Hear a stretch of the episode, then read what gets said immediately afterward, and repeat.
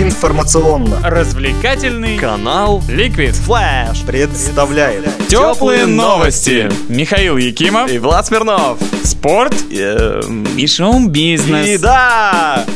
В групповой турнир Лиги Чемпионов по итогам вчерашних матчей заключительного отборочного раунда пробились 5 клубов. В Польше Легия не проиграла более опытной в еврокубковых баталиях румынской Стяуа. Соперники разошлись миром 2-2. Неделю назад в Бухаресте они тоже сыграли в ничью 1-1. И благодаря тому, что румыны больше мячей забили в гостях, они получают путевку в Лигу Чемпионов. К Стяуа присоединились Венская Аустрия, выбившая Динамо из Загреба, швейцарский Базель, дважды обыгравший болгарский Лудогорец, а также Шальки, выбивший Паук, и Арсенал, начисто разгромивший Фенербахче. Сегодня определятся последние пять участников турнира. Одним из них, скорее всего, станет отечественный «Зенит», который практически гарантировал себе попадание в групповой турнир, а разгромив в первом матче португальский клуб Пасуш де Феррейра со счетом 4-1. А самой интересной игрой вечера обещает стать матч в Глазго между Селтиком и Шахтером из Караганды. Первый матч закончился со счетом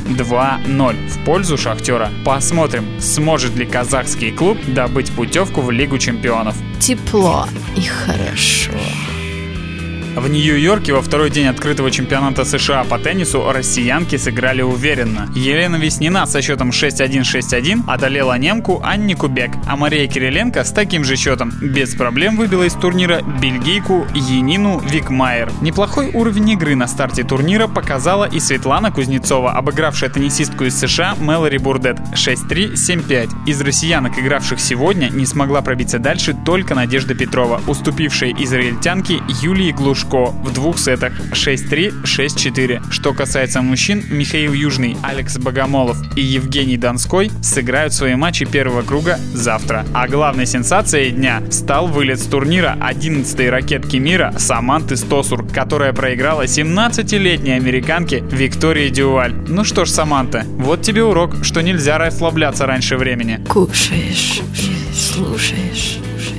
Приятными новостями радует болельщиков мини-футбольный клуб «Сибиряк». Новосибирцы уверенно победили на предсезонном турнире Кубок Урала, проходившем в Екатеринбурге, проиграв лишь одну из пяти игр, да и то местный сценарий. А сегодня на сайте клуба появилась информация о ценах на билеты и абонементы в сезоне 2013-2014. Посетить домашние игры «Сибиряка» в чемпионате, которые традиционно будут проходить на арене спорткомплекса строительного университета, можно будет заплатив от 150 до 250 рублей, а годовой абонемент, дающий право посещать все турниры, обойдется поклонникам команды в сумму от 2400 до 5000 рублей. Что ж, занимайтесь любимым спортом, болейте за любимые клубы. Теплые новости болеют вместе с вами. Спорт, результаты, результаты, деньги, деньги, бизнес, бизнес, шоу. И снова новости от канадского дантиста, два года назад купившего себе зуб Джона Леннона. Наплевав на международные соглашения и нормы морали, Майкл Зак официально заявил, что собирается извлечь из зуба ДНК Леннона и создать его клон. Зуб, который знаменитый музыкант в середине 60-х отдал своей домработнице, чтобы та его выкинула, до 2011 года пробыл у ее дочери и был продан на аукционе более чем за 30 тысяч долларов. Также в послужном списке зуба Леннона частичное участие в глиняной скульптуре музыканта, сделанной сестрой веселого дантиста Зака, и тур по Великобритании в рамках борьбы с раком ротовой полости. В общем, зуб молодец. Теперь его состояние, правда, оценивается как хрупкое, и специалисты ставят под сомнение возможность проведения ДНК-теста. Такие дела.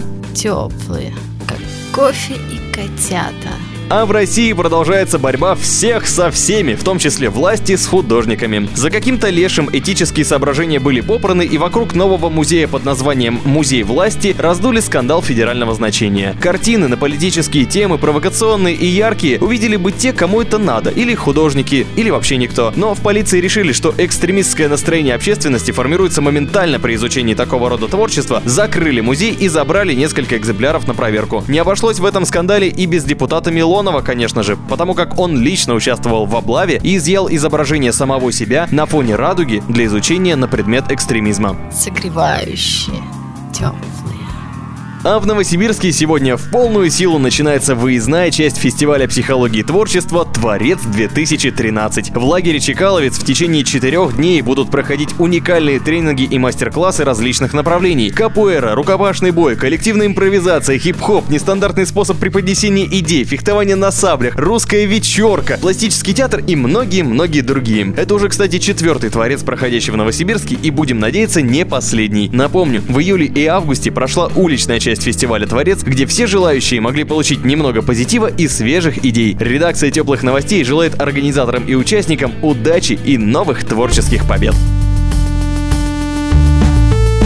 Теплые новости. Такие же теплые, как кофе и котята.